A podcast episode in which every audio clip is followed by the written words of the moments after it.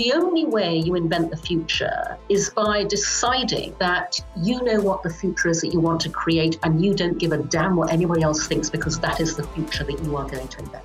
Don't try to be anything other than you and speak to the things that would move you in the world. And once you've got that, you're free. We're no longer in a place where silence is helpful. Disrupt, have conversations. Welcome to, to Love, Love This. Robert, welcome to Love This. How are you, sir? Kia ora. Yeah. A okay. Uh, living the living a bit of the California dream at the moment. Um, seems like we have the tables have turned a little bit, and maybe California right now has a little bit more freedom than than New Zealand. So I have a bit more empathy for where you're at. So it's good to see you and talk to you. But um, yeah, it feels weird being a Kiwi away, seeing pain from afar. Yeah, kind of totally. sucks, you know. Um, one of the reasons we wanted to have you on the show, like I feel like I've known you now for I don't know three or four years, and there's not many people that you, um, when you come into contact with them, you walk away and you're like, well, shit, and you're definitely one of those people. I think I'm quite a visual person, and I feel like um, the evening after we met and had a big um, hang, etc I was just like, I don't know, my vision of you is pretty much kind of like um, hurricane, creative energy man. And you sort of like step into it and then you step out of it. And I'm a bit like, I don't know what happened. But um, it's so wonderful to uh, have you here. And I'd be remiss if we didn't begin the show um, the way we always do by asking you what is the this that you currently love given the name of the podcast. Do you have something in your life that you're loving at the moment? Could be anything.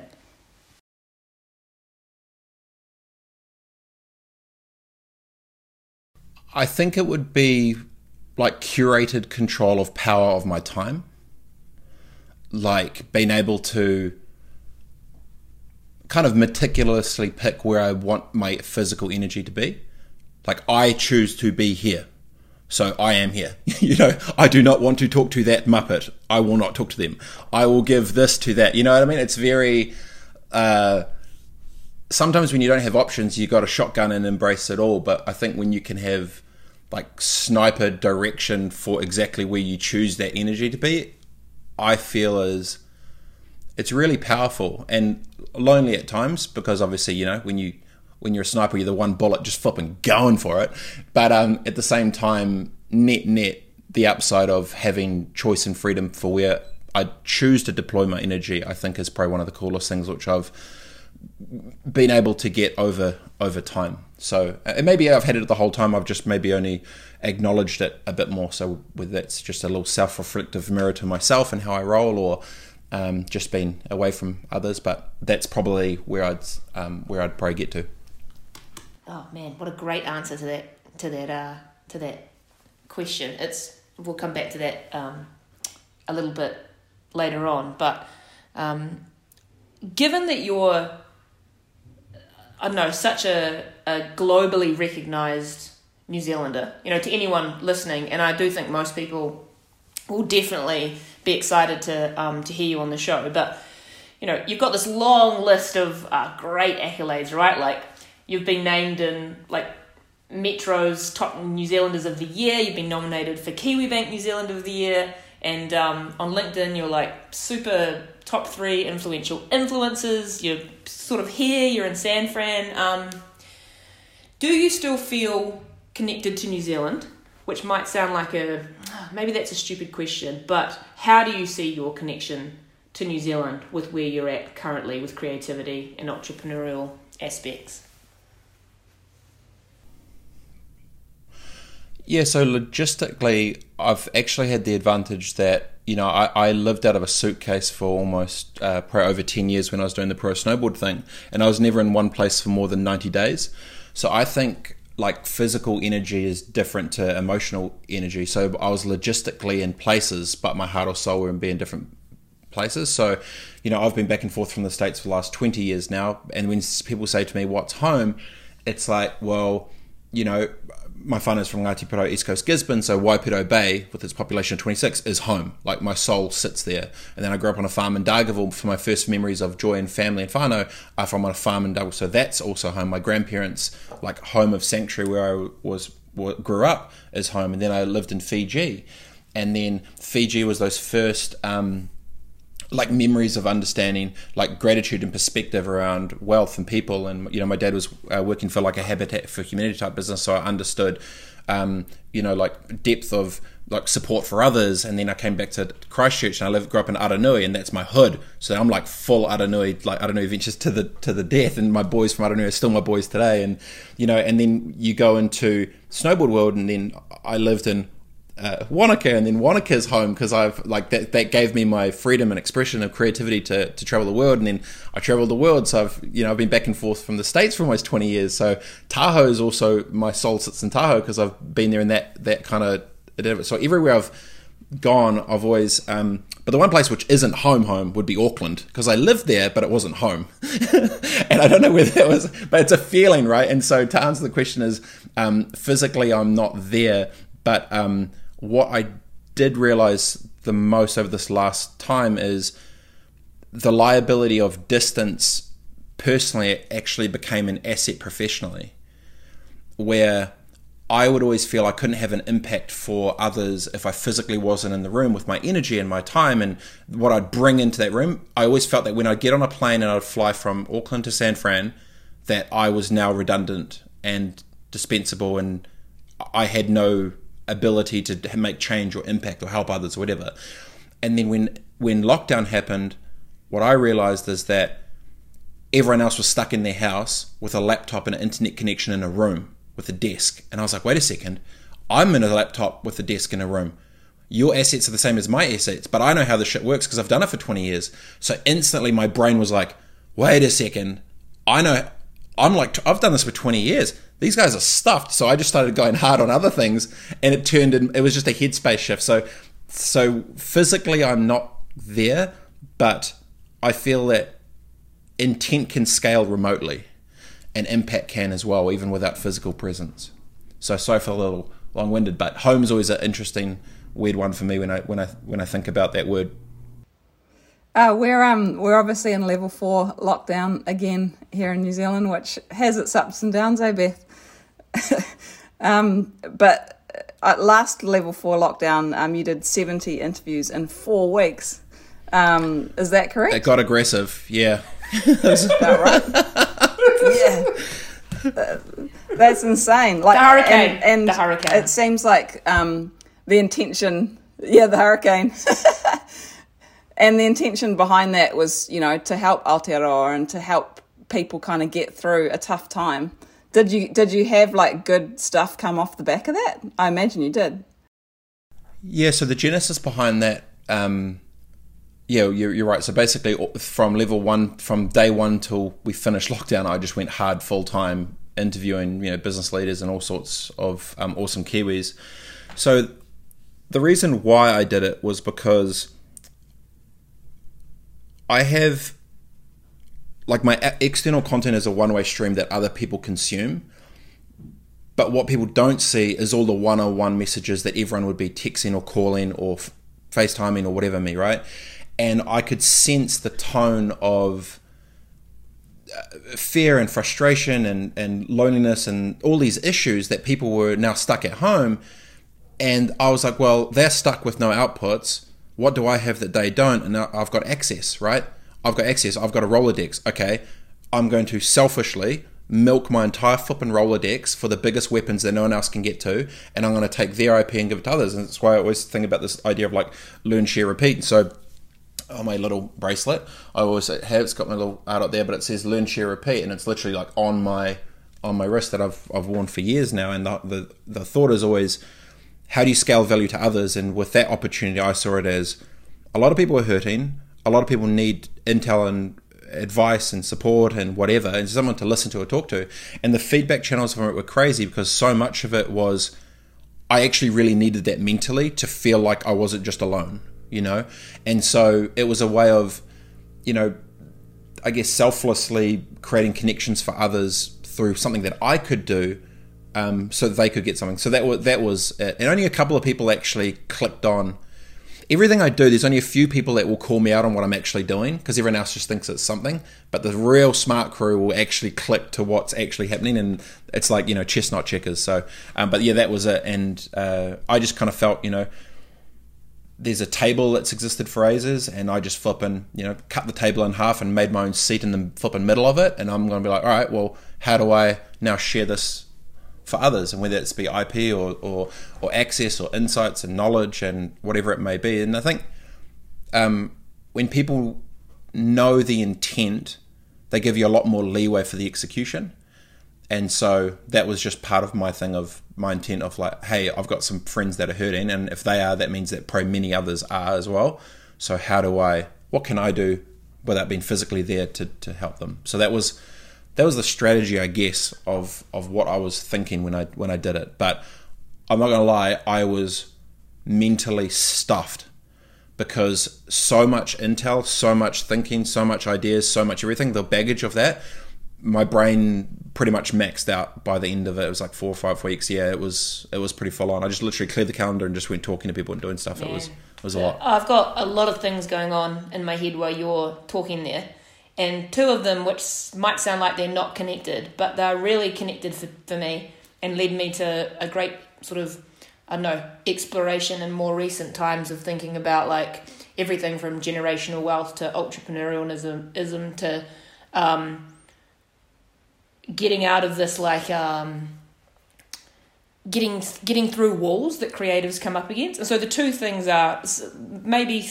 four months ago, within the space of three weeks, I sat and watched sort of two things. One was a presentation on security of data, which sounds um, boring for a lot of creatives listening, and um, it was until I in my head turned into something else. And then the other one was a like a doco on black holes.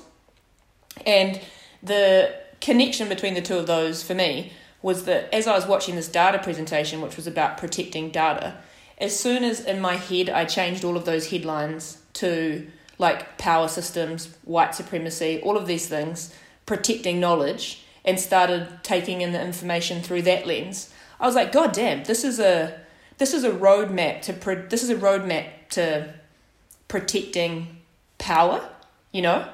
And then at the same time, I was watching this thing on how um, black holes operate and how they just eat, eat and eat and eat and eat and eat um, matter from around them and grow and grow and grow and grow and grow. And even right down into like what happens when there's two black holes next to each other, etc.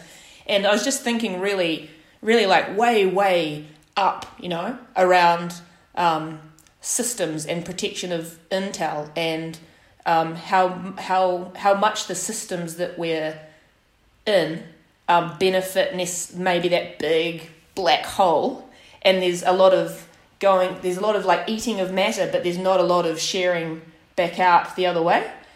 And something that I often try and do is figure out how much intel someone is prepared to give me on anything because to me that forms the basis of a really good relationship because I will give you anything I I'll give you anything I know from the first moment that I know it.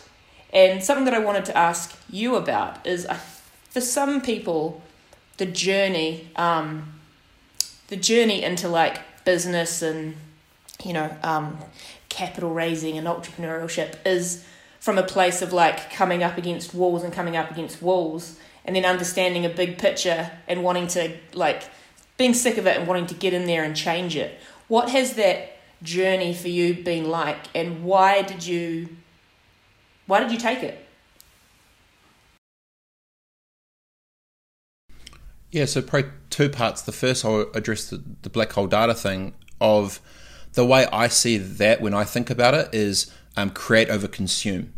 When those that are choosing to sit back reactively on defense and kind of just consume what's coming to them they just kind of there's no um, thought process to create for themselves or how they what they think they could put into the world. And the danger with most of the community the, the world that I see on consumption mode that, black hole of is essentially a corporate engine for commerce behind it which is using like you know human behaviors and them as the product and yada yada we can get that's a totally side different thing but in a nutshell is the consumers are actually the asset which get converted into commerce.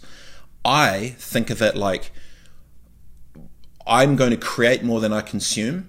So then my I'm going the other way against traffic. And if you think about those that create or entrepreneurs that start things, or you think of either leaders or creators or whatever it may be, you know, the brave move forward, you know, and, and the sheep stand back and watch. And and I just always think of everything in terms of sport, of offense versus defense.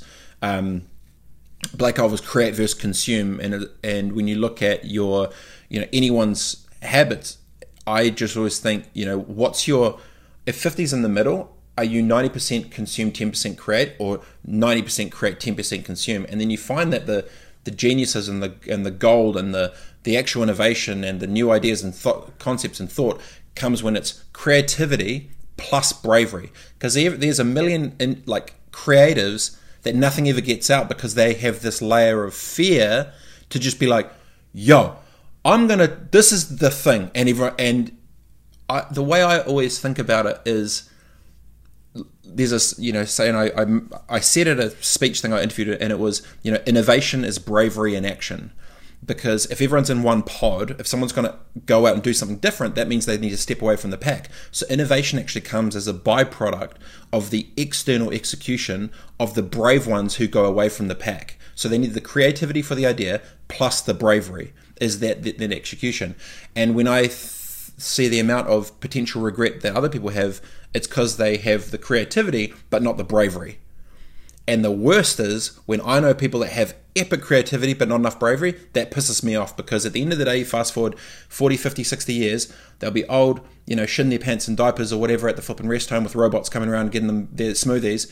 And they will be thinking about the shit that they didn't do because they weren't brave enough to try instead of the coulda, you know, of actually doing it. So um, the roundabout of that is I, I'm just on full offense the entire time because I don't want to be 90 and be like, man, why didn't I try to dot dot dot? So my future regret is my biggest driver for me not to have that. So I just think of it that way. I think um, that's so inspiring, man. Like, I, the biggest thing everyone has to overcome really is that fear of failure. Like, do you do you find that you just embrace that? Like, do you do you celebrate those failures? Because surely there's got to be some. Like, if you're just on full offense the whole time, you know, is it always going to go your way? Probably not, eh? No.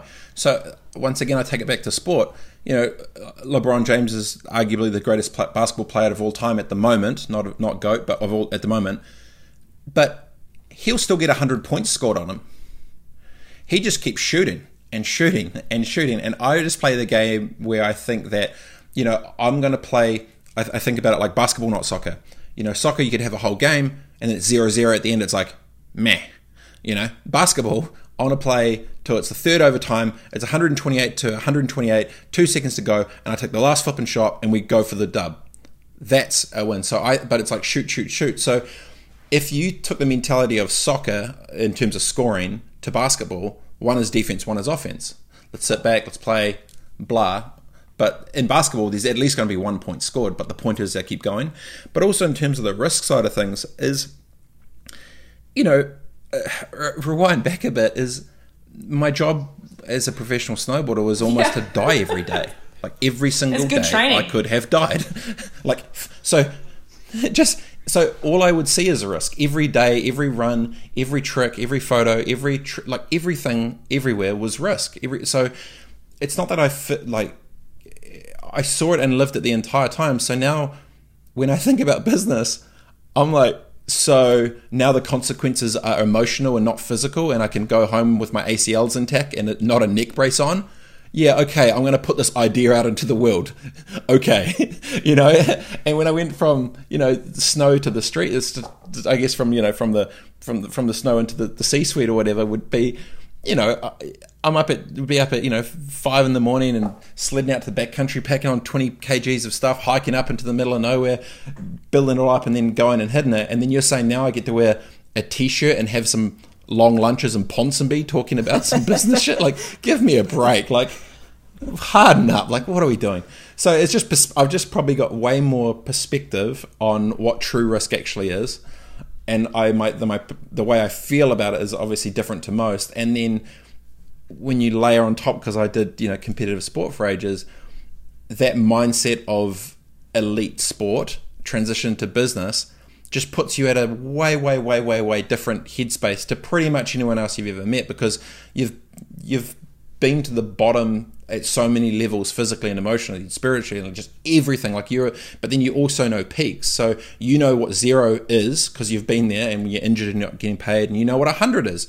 When you win and 10,000 people are screaming your name and you got the, the party and the you know the, the good stuff you, you get that full range and you transition that into business and that's an entrepreneur. It's zero and hero all in one. Yeah. so you know i think just the the, the the joy of sport has transitioned so epically to business because the mindset shift changes the focus from you know physical outputs to potential commercial or community or creative outputs.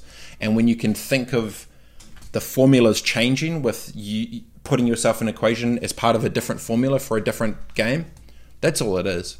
Which is why you see so many weapons come out of sport into business but then also so many failures and bad stuff mentally for pro athletes that also go the same because they can't make that transition mentally to take their skill sets in somewhere else. And usually, what happens is they get crafted in who they are based on what they did, not who they were, and that stuffs people up. And I've I've fought with that as well. So it's so for the little thing, but that's just how I kind of feel. That's how I, that's how I think of it. I think that's really awesome. I think like the one thing it seems in your toolkit that you've got that heaps of people don't maybe have is the re- that reckless optimism. I've heard you describe that um, in yourself before, and that is man, that is a weapon. Hey, like because I imagine at every low point, that reckless optimism can lift you out where others are stuck. Do you do you like? Are you pulling on that every day, or is that sort of not every day, but it's when it's when you've been to those spots, but you also self awareness. I think grows on you as you get a bit older as well. And for me, it has. It was always there, but I never really acknowledged it until a bit later. Then I started realizing, oh, this is where my energy's going. My the the tone of my, you know, my my soul is feeling, oh, or whatever it is. That comes later, but the the mindset game is the game. Like hundred percent? your game in your head is you. And i never i never believed it. And like when i was 11 i remember seeing like michael jordan did an interview and he said it was 80% mental 20% physical. And i was like four foot two at i don't know how high and i couldn't i was like what? There's no way. It's like no if i get six foot six i dunk i'm going to be in the nba you, you, your brain doesn't see it. And you get a bit older and bigger and you realize the headspace game. That's when it comes down to the chess stuff too because you know when i look around and i see the future weapons of new zealand I think about who's playing chess, who's actually long gaming the shit out, who's really decoding like long game strategic chess with relationships and people and business and value, or who's going like short term transactions that is based on temporary title and position, which is bullshit anyway, because in 10 years everyone's got different positions. But, you know, I, I just see the whole game differently. So I kind of, the, one of the biggest things in the toolkit, probably, as you say, is I try to reverse engineer others' intentions for what I know their actions are probably going to be. Because then, when you when you read the person for their their their energy, then you can think, okay, if I'm, and then you flip yourself in their shoes. Okay, if I'm in their spot right now, and you know it's not going quite well, and I'm struggling for this, or I'm doing that, then you can already see these red flags pop up with what you think they're going to do next, based on their skill sets and their Rolodex. So one of the biggest things that I've been probably really fortunate enough to be able to do is you know i can i can rate and read a relationship virtually. And when i walk into a room i can read flipping everything. It's like I, i'm iq dumb but eq off the flipping richter. Like i'll just walk straight into a room and i can just pick the whole thing out. And i can even i can even pick if someone's like uh, a, a, one that's stressing out about his position, or if it's three that's on the come up, someone else that's playing the game, someone else that directly is trying to get something from me, someone else that's fake. Like I can just I can pick pretty much all of it most of the time, and I think that's probably been one of the biggest um, things. But yeah, to, to, answer the point is it's it's more the the mind game of yourself um, is more important for EQ and soft skills than IQ and hard skills. I feel especially now because it's people based business. Because as soon as you're at the, the top, it's it's do I like you, do I trust you, and do you execute? I, I think that's um, so true in terms as well of I started doing stuff like that pretty young, and a lot of that came from me trying to actually camouflage myself in rooms because you know I'm I've got some neurodiverse aspects to me and I'm also gay. And so when I was a kid, so much of that was like just bending myself to mirror other people. And so reading a space was like massively important. And in some ways, it's it's a real benefit to me now because I share some of those I share some of those skills, and that's where I put a certain amount of my trust, but I might not give you my 100% trust. Um, it takes quite a lot to shift me out of the bucket that I establish with someone once I've had that um, once I've had that read on me. And the question I want to ask is a lot of people who come from backgrounds where they've been in so, in some way historically um, or systematically marginalized, I think have that superpower it's a massive skill, right? But the superpower that they might not have is the bravery component. And I'm also well aware that innovation lies in like divergent thinking from status quo thinking within systems. So I feel like I mean I met you at an event called Rare for Rare Rare Minds and Talent. And so many of, you know, our people, let's say, fit into that. And they're for whatever reason in terms of valuing um, themselves, that's the piece. But if they stepped into it, um, damn, we would have some like amazing entrepreneurs on our hands. Do you talk to a lot of people about that kind of thing? For sure, hundred percent. It's it's empowering the underdog, right? Um, because 95, 99 percent of the time, is those underdogs, if they work in an organization, aren't truly empowered or um, embraced. They sit to the sidelines. They're the odd one out. They they are the they are the underdog. It's like they're the like the unwanted stepchild. It's like that's just kicking in the corner that is there because they got nowhere else, but there's no home, and that's why you know when we're talking about rare, it's you know these amazing weapons that exist in the creative industry. I remember when I stood up and talk, I kind of said the irony is for 99 100% of the population, the creatives are the 1%. And then, so for this thing to exist within the creative sector means you're the 1% of the 1%. So how stuffed is that? you know, and then you think of it as a, it's like when you go, let's go into entrepreneurship and start a business. Cool, 95% of you fail. Okay, cool, let's do it anyway. Oh yeah, and then when you do it, and then within Māoridom, only like 2 or 3% of VC funds go to Māoridom to do it as well. Oh, okay, cool. So I got a 95% chance to fail anyway, so let's roll the dice. Sounds good. Yeah, yeah, hit the 5%. Woo! And then I jump in, let's roll the dice again. Oh yeah, now you've got like 2% out of the 100 to win yay and you still do it it's it's i don't know if it's just n- naive confidence of or pure you know just stubbornness and will to create things that you believe into existence. I'm not sure but if i was a ai algorithm looking at the chances of the things that i should have done to what i've done yeah it's like i, I would have i would i think i've hit the jackpot more than a few times and i just want more wins for others to do the same thing you know. And I, I think about it in terms of breadcrumbs. Like what breadcrumbs are you leaving where? Like what what pieces of content and inspiration, what relationships, what connections do you create with others, what like all these breadcrumbs, because that's how you scale impact. There's these little drips that shows, you know, I we've said it ages. I always think about Rangi from Rotorua, this 15 year old kid that's about to go to the skate park and smoke some weed with the boys, or go and think of something else. You know, so how do you scale enough breadcrumbs for your own circle and their circle and their circle to get one of them so they could maybe say, oh, yo, I could wear a t shirt and start a company. Oh, mean, I could own a laptop and then do this online business. Oh, cool, I could dot, dot, dot. You know, um, New Zealand needs more breadcrumbs. And the problem with you, the point, um, Beth, around like, say, mi- minorities or underserved communities or whatever it may be, there's not enough people that have done it to leave breadcrumbs back for those to know that it can be done. And that's the biggest frustration point. So I feel that anytime someone is in a spot where they uh, have a different flavor of breadcrumbs, it is their responsibility and duty to do it. Which is why a big shift for me mentally probably happened you know five or six years ago. Is I remember one of my mentors said to me, "Name five people in New Zealand who look like you, roll like you, and have done what you've done." And I just I was like, "Fuck." And so I start, I was like, shit, I can't even name three. He's like, yeah, there's no one. And he goes, that means, like, yay, well done, but whatever. That means it's your responsibility that you have to do that for, for that for all those who either look like you or roll like you or talk like you or act like you or whatever it is.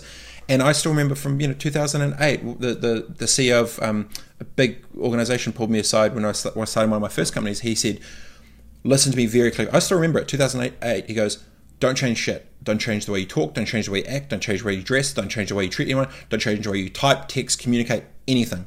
Because that point of difference is exactly that authenticity is gonna like that's it don't change shit. And like, you know, moved up to Auckland, tried to buy some brown shiny shoes and a checkered blue shirt and shit. And like, was like, what am I doing? Like, the fuck, what am I doing?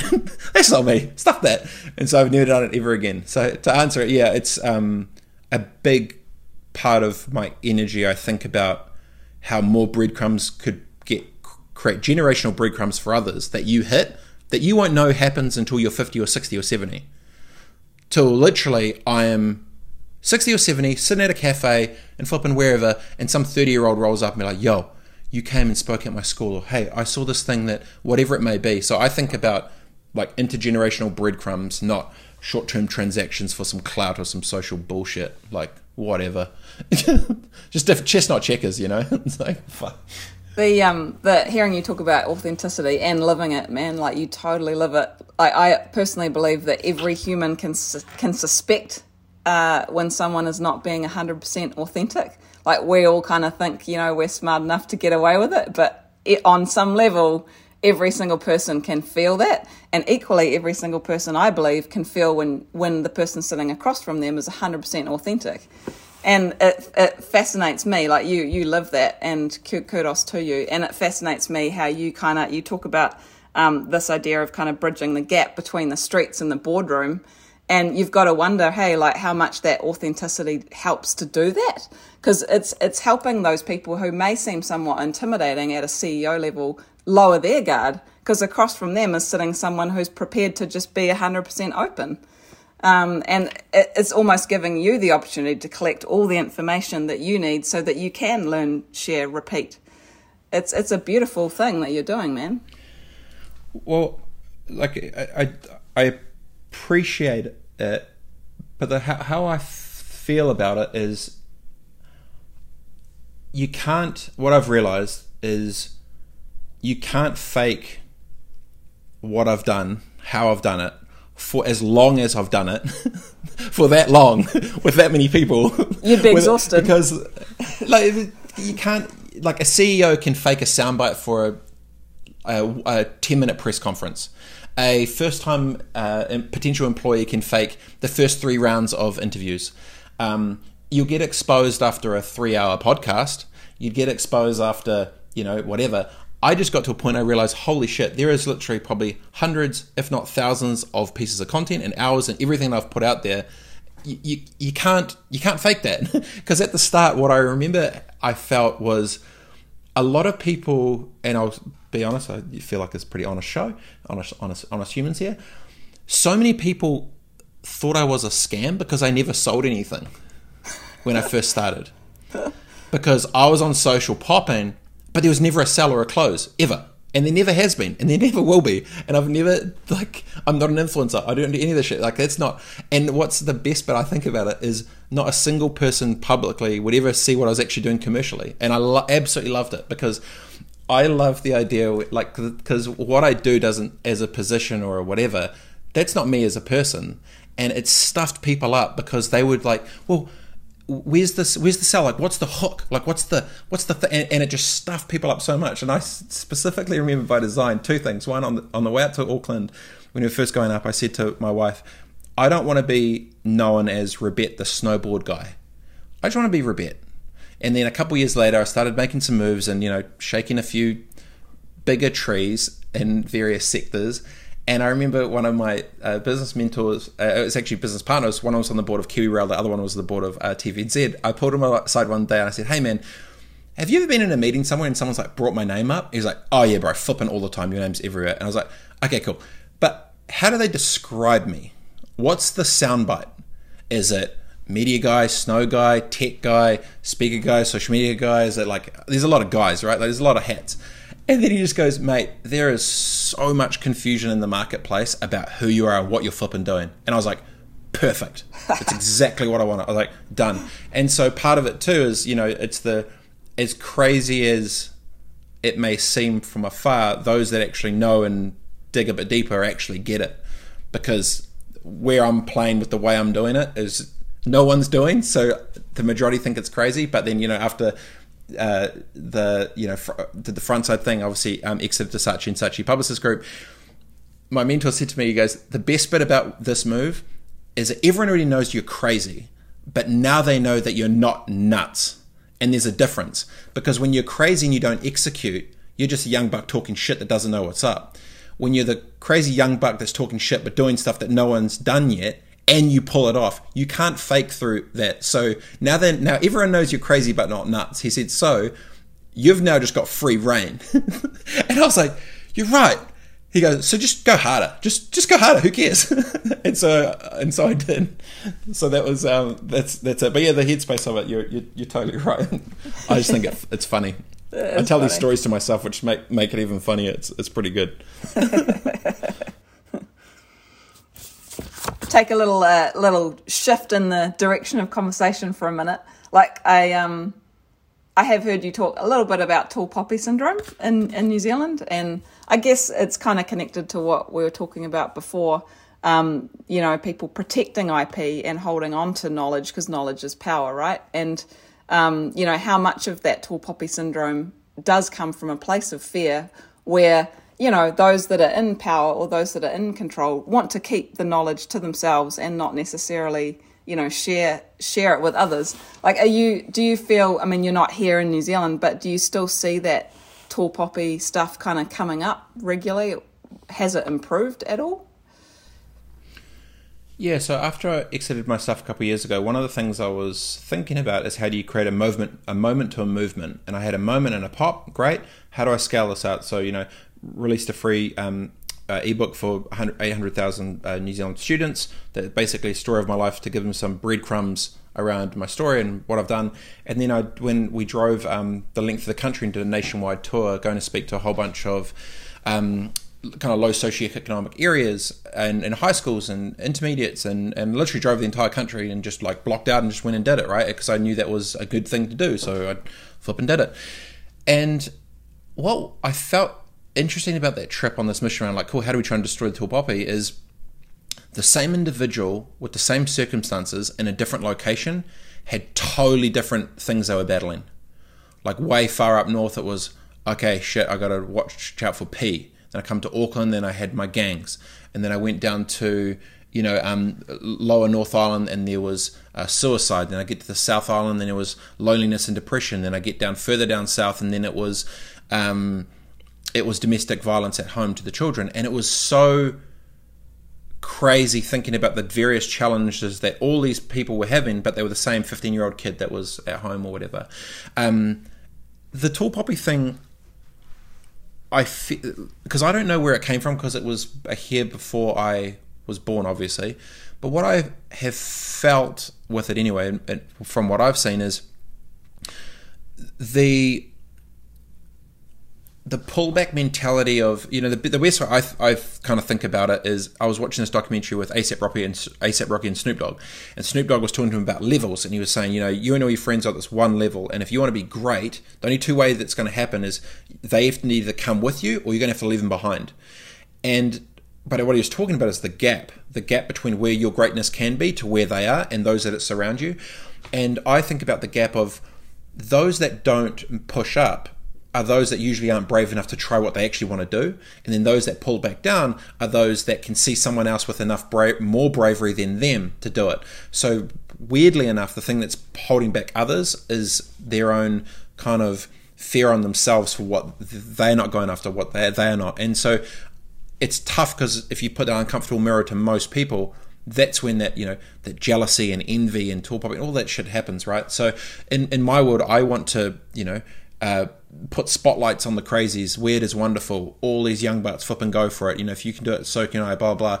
And the way I think in my head is, if I can just be the one of the first. Like other people have crushed it. There's so many awesome Kiwis doing good stuff. But if I'm happy to get super loud about a bunch of stuff to help empower others remotely, roll the bus over me. I don't give a shit. Like I'm good. Like sweet, which means you get so much more leeway to try and to do and to push. Um, but that that's been tough to see, and I think over time, I've I've I always felt it, but now I've just probably become more aware of it because I've been able to fight through the other side. And the bit that gets me bummed is how many amazing other Kiwis could have done more if they were braver. How many awesome, epic ideas and businesses and and creations and things would have come into the world if these crew wouldn't um, have either been supported around. And so, you know, I was on a call the other day with a bunch of a bunch of the stuff I do is never seen publicly. But you know, yesterday I was a couple of other days I was on a phone with a bunch of um, young Maori in Pasifika that you know hadn't done well at school, life problems and all sorts, but they're trying to sort of get into the market. I said, look. Write a list down of the top 20 people that you're around in your circle right now on the left hand side, boom, 1 through 20. And then just give them a plus one if they add fuel to the fire for your dreams and your future, or do they put water on it? With what they talk about, where you're at, what you do, and all that, and just run a score. And at the end of it, what's your number? If it's flipping, you know, minus 15, it's pretty clear you're surrounded by a bunch of muppets. If it's plus 15, sweet, you got a supportive crew. And for external execution of good stuff for others, they need to get educated, but before that, they need to get, become aware. So if I can put some sparks to make them aware of at least what's around them, then they'll be like, oh, I'm getting educated. Oh, maybe I need to guess 95% of this circle because this is shit and I deserve better. You know, it's these little things of how you do it. And it's my own way I've thought about it in my work because I guess I'm pretty visual. But um, I, I just, I want more New Zealanders to win. you know, like New Zealand wins when New Zealanders win. And I just want more winning, regardless whether I'm on the team or not. you know? Yeah, that's awesome, man. The, I'm also a visual person, so I love the idea of the visual, you know, the the gap and having to leave to make it up there. And I feel like so many wonderful people I know are in that space of like, they're just in the gap. And it's like, as you say, the belief to keep going versus not going. And then, you know, there's a lot of discussion around how people feel when they're at that place in terms of um, imposter syndrome and stuff. And people have so many different articulations of imposter syndrome and the, the, the goal to solving that because I hear a lot that the goal to solving imposter syndrome is just like some polite version of you got to get over it, you know? And then the other day I was listening to Viola Davis, actor, writer, um, producer, um, and she, she sort of talked about it for the first time that really hit home with me, where she said, um, I don't subscribe to that at all, actually. You know, she said, I'm, I'm technically very successful and I do have a large part large part of my relationship to myself where I'm constantly questioning whether I still belong or if I'm doing enough or never do I deserve it. But the, the questioning part, she said, everyone great that I've ever met who's in the category of goat um, also has that. They haven't gotten over imposter syndrome, they just have found a way to cope with it. And then at the same time, I talk to a lot of young people who um, are frustrated because they feel that what's holding them back is that they should be getting over it. And I don't want to tell anyone how to deal with it, but I am trying to have more discussions around how people talk about that stuff because you are a super confident man who believes. Um, but I'm imagining you've also been through some, I don't know, vulnerable self talk about stuff, and you must just have a way through that that probably sits somewhere in sports psychology. Yeah, it's it's kind of loaded, right? Because when you talk about bravery and external execution, especially publicly, it's this battle of, if you've been truly honest, it's a battle of uh, confidence versus ego, right? It's how much am I fully confident in my skill sets with what I believe, mixed with obviously the passion to go after what I'm after against public flexing and shit. And one of my toughest things I've always found as it's not profile, it's probably not the word. I hate that that word. Or like um, energy has grown publicly. Is what part of this is my ego? What part of this is is my confidence? What part of this is the because the this the the craziest thing about when your intent is to do good and the bigger your energy gets, the more influence you can have, the more you can help others. So many would use the shield of, I'm just going to just go as hard as I can and blah, blah, blah. And then the more attention comes to me, then I can more do, do for others. But that's just like the, you know, tobacco companies in 1980 giving a million dollars to charity, but then t- spending 10 million dollars saying that they spent the million, right?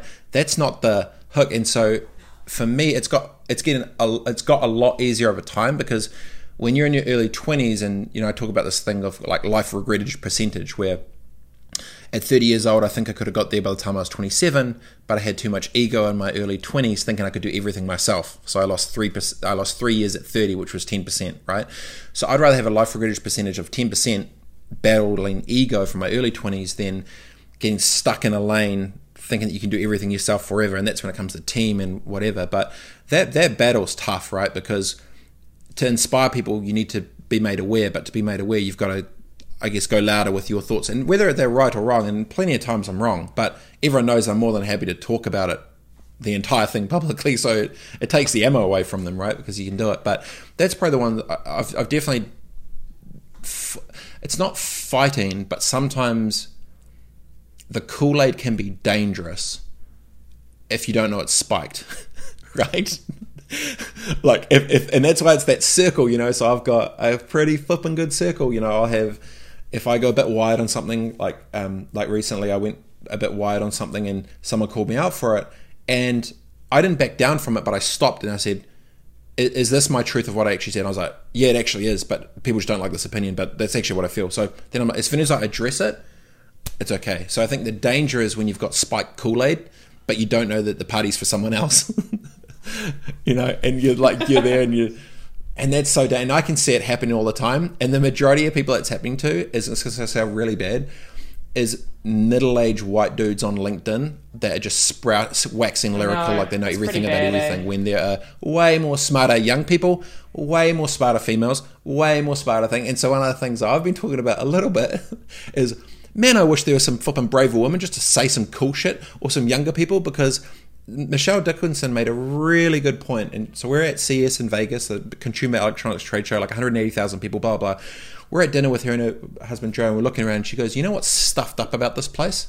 And I'm like, Well, obviously it's Vegas, and we're about to get wasted. But apart from that, um, she goes, It's 95% men. And I was like, apart from the promo girls and shit. And I was like, Yeah, it's a bit, I mean, it's a, of course it's a sausage fest, it's electronics and blah, blah. And she goes, well, if these are the 90, if 95% of the future's technologies and products and services are all getting created by people, which is 95% skewed towards men, then that's actually going to be a, dis, um, a disservice to the actual true representation of humanity. I was like, damn. And it, she's right. She's right. And so one of the things I like to do, and I, I think in many ways I'd like, I'm not trying to compare myself to Rob Campbell um, from, you know, corporate gnarly mega dog CEO of everything guy, but I love that he uses his physical representation to promote the exact opposite of what he physically is. like he talks about pay equality and women and just everything that's not an old rich billionaire white dude. I flipping think it's great, but there's more. You know, I'm not saying that people listen to that more, but um, I just think it's dangerous when the majority of consumption of thoughts and ideas is coming from such a select few that when by default potentially because there is more ego driving those outputs than actual confidence or intent for others. Yeah, That's I just think. I, I, I think that is a watch out. Hey, like if um if you genuinely are concerned about making sure that you know there's you know equal opportunity for everyone, so that we all benefit from all the incredible humans that exist in the world, you need to give those people the opportunities, not talk about the opportunities, right? So, you know what you're doing in terms of sharing as much as you can, leaving those breadcrumbs, um, is doing that, and um and you're not looking for I don't know, not looking for like some kind of influential perks off the back of it. It's just genuine, comes from a good place. So the power of like doing things when they're good intentioned is hugely important. Yeah, from my perspective, I think there's so much amazing IP and thinking and strategy and thought and perspectives that don't get heard by default because the loudest in the room sometimes are just some rah rah dudes on some bullshit. And I've done it a couple times for sure. It's just because it's in my head. I'm just going to say it and I do it anyway. You know, it's not that it's not as considered, but um, I think if someone could figure out a way to scale more bravery for others that don't look like those who just are, it gives different lenses to give a better perspective on things, and I think that's good, and that's part of it as well. Which is why I can talk to a 15 year old homeless flipping dude, or some 10 year old kid, or some hundred year old business tycoon, or a, it, it's flat for me. Like one thing I would like to hype myself on is I get I'm proud of it for myself is I'll treat everyone exactly the same. I don't give a shit who you are, whatever. It's flat to me. I don't see I don't see hierarchy. I can feel power, but I don't I don't see hierarchy. And and I think when you have that, you're not playing their game because you're just rolling different, you know. Um, and I think it helps a lot more when you don't look like and roll like or talk like anyone else. They see it as a liability. You're actually an asset because when you walk into the flipping room and everyone else looks the same, and you've got a different point of view and you can back it up, you and you need nothing from them, and you can be authentically yourself, you hold all the power because you, you, you can own it. And so I always think about the ninja moves of always how to flip it. Like, how do you flip it? You know, at the end of Eight Mile, he wins because he talks shit about himself first, takes away all the ammunition. The other people can't do anything, and Eminem wins. Yay. Well, you know, in, in life, I think it's the same. How do you, you know, flip the liability into the asset, empower that for yourself, and then use that platform to empower, uh, to empower and potentially help help others? And I, that's the that's the ninja move, right? That's it. I, I am um, super keen uh, to chat to you a little bit about, like, I guess the differences between navigating COVID uh, in San Fran versus like what the experience that you know we're kind of having here in New Zealand. Like, um, it feels like our way. Uh, we're so in it right now. You know, level four, and um, the uniting against um, COVID nineteen, which was uh, awesome work by Clemenger uh, BBDO in Wellington, like that is a powerful message, and it feels like the nation is kind of united together in order to fight this. Are you seeing that same thing play out in the US in terms of uniting against a pandemic, or is it a somewhat different approach? the name of this country is called the United States of America. This is any place that is anything but united. Yeah, right. At all, full stop. It is a whole bunch of different countries and their own different program, a whole bunch of different leaders with their own thing. But the sad bit, uh, maybe, I don't know if it's sad, but maybe the macro view on it would be when the world shut down, New Zealand was the oasis. And here was a toxic landscape of shit that everyone was bailing out of the cities and everything went to zero and it was just stuffed, right?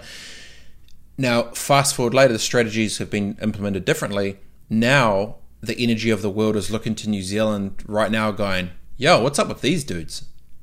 Like what? Like last night we were seeing." Um, what was last night? There's you know uh, NFL. The Raiders were playing, and there was you know fifty thousand people in Vegas. And Everyone's going nuts, and everything's back open. And Everyone's you know, and then it flips, and so once again, maybe the assets turn into the liability because potentially people question strategy. And without getting into the, the politics of it, what started out here was definitely fear without a doubt. But now that's kind of turned into freedom of yay we can do it again. So it's become quite empowering for the people which is good. Um, but then the problem with that politically on top of it is you've obviously got you know um, science got politicized then it became about health became about freedom and blue versus red and blah blah you know. So that sucks. But um, you know speaking speaking from first hand experience because i flipping got covid um, it's some real shit. It stuffed me up. Like it was, uh, you know, I'm, pro, I'm I weigh a few more kgs with some Corona pounds than I did in my snowboard days, but I can still. I'm an active human. I'm not on a yeah. wheelchair. I'm you know mid thirties. I'm doing some stuff. I walked from my couch out to the front bench at the front of the house, ten meters, and I had to sit down and stop. Couldn't walk. Oh, dude. My lungs were stuffed. It was the way I can best feel it to was it it was like I was at the you know top of Mount Cook trying to hike it up with no oxygen to try and snowboard, or someone was just literally sitting on your chest the entire time. And so I can totally see how if you get that shit and you're not vaccinated, or and if you're older and you've got problems, you are stuffed, absolutely stuffed. But now it's different. It was vaccination strategies changing. So, um, is it real? Yes. Has it been taken out of proportion in some places? Yep. But has it also been taken not seriously in others? One hundred percent e.g., those that are not vaccinated that have gone anti-vax, and now a bunch of people are dying. You know, because they're not. That could have, and then you're watching all these regret videos and stuff come out around all these hardline my freedom, my choice. Like I get all that, but um, I think it's never a good move when science gets politicized. So um, it's gone from fear to freedom, and now it's trying to get get on the comeback. And unfortunately, when I look at New Zealand now, and I haven't been there, so I don't know, but from my circle and everyone, it feels that the it feels like the tone has changed with the team because the team is now questioning the strategy. and at the end, of, you know, you, you, go behind the scenes of that, and there's supply chain issues and tech issues, blah blah, like all that. Um, we're not going to get into politics, no. or else we all get fired. But um, yeah, it's just it's become very clear. There's always levels to the shit and layers to conversations. And what I've realised now, I guess I've forced my way into my own seat. What you see from the ground is never what's happening at the top, and what you see at the ground is always been usually pre-planned from ages ago, and there's always such a different long thing. That's why I just, in some ways, I hate um, unpure narratives when people who are smart enough actually know what's going on. That's like the worst because then you just like, then you just don't have faith in humanity because those that you're looking at to trust, you know, isn't real. So then you it makes you question everything. It's like ah fuck. Um, which is why, my friends, I will never get into politics ever because I think I'd be fired in the first day because I'd tell someone to get stuffed and then I wouldn't have a meeting about a meeting and it'd be all over. Not political enough. That's the problem. Uh, it's you know it's funny. No one wants to talk about politics until politics directly affects every single person's livelihood, their freedom, and everything directly. As soon as it affects you directly, then you give a shit real quick. Um, so yeah, so I, I won't step there, but it's definitely um, it's flipped. Well, team, thank you very much for stopping by and having a chat, Robert. I feel like I do see you more in video than in person, but maybe when the world opens up, we can change that. Maybe I'll come to you, you know? Maybe we'll flip it. But um, it's been, yeah, it's been, um, oh, it's been, every time I talk to you, it's, I, everything you say is um, honest and insightful, and um, I always walk away and connect a bunch of dots later. So, thank you very much to both of you for um, for having a chat. Um, and yeah, thanks for being real. It really has been real. Appreciate that. It come it comes at a cost, and that cost is easier to stomach when you need nothing from anyone else, which becomes empowering. I, I always think about if if you know if miraculously you just had 100G just dropping into your bank account to do whatever, would you still act the same and do the same? And the reality is everyone wouldn't. Everyone would roll different. And how they'd roll is actually who they are, actually.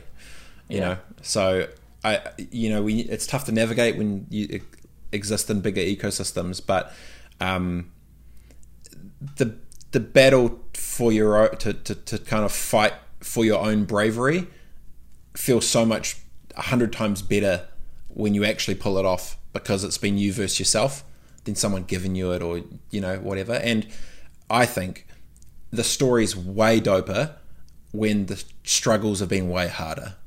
You know i not a single person that know that that knows me like everyone knows you know i don't know hood to good basically but i know that my bottom's in you know paying 50 bucks to live in a bathroom with no heating. I'd put my chuck my shit in the bathtub and put a foam mattress on the ground. Like that was where I'm from. Cool. So now wherever I get to, that story's so much doper because it was so much harder. and when you think of narrative and long game, you can't make that shit up. So if you're fighting your own bravery, think about your own story of how much doper will it be if you actually go and then break that and do that to make the story better. Storytelling. Super inspiring. Thank you. Love your work, team. Appreciate it anytime.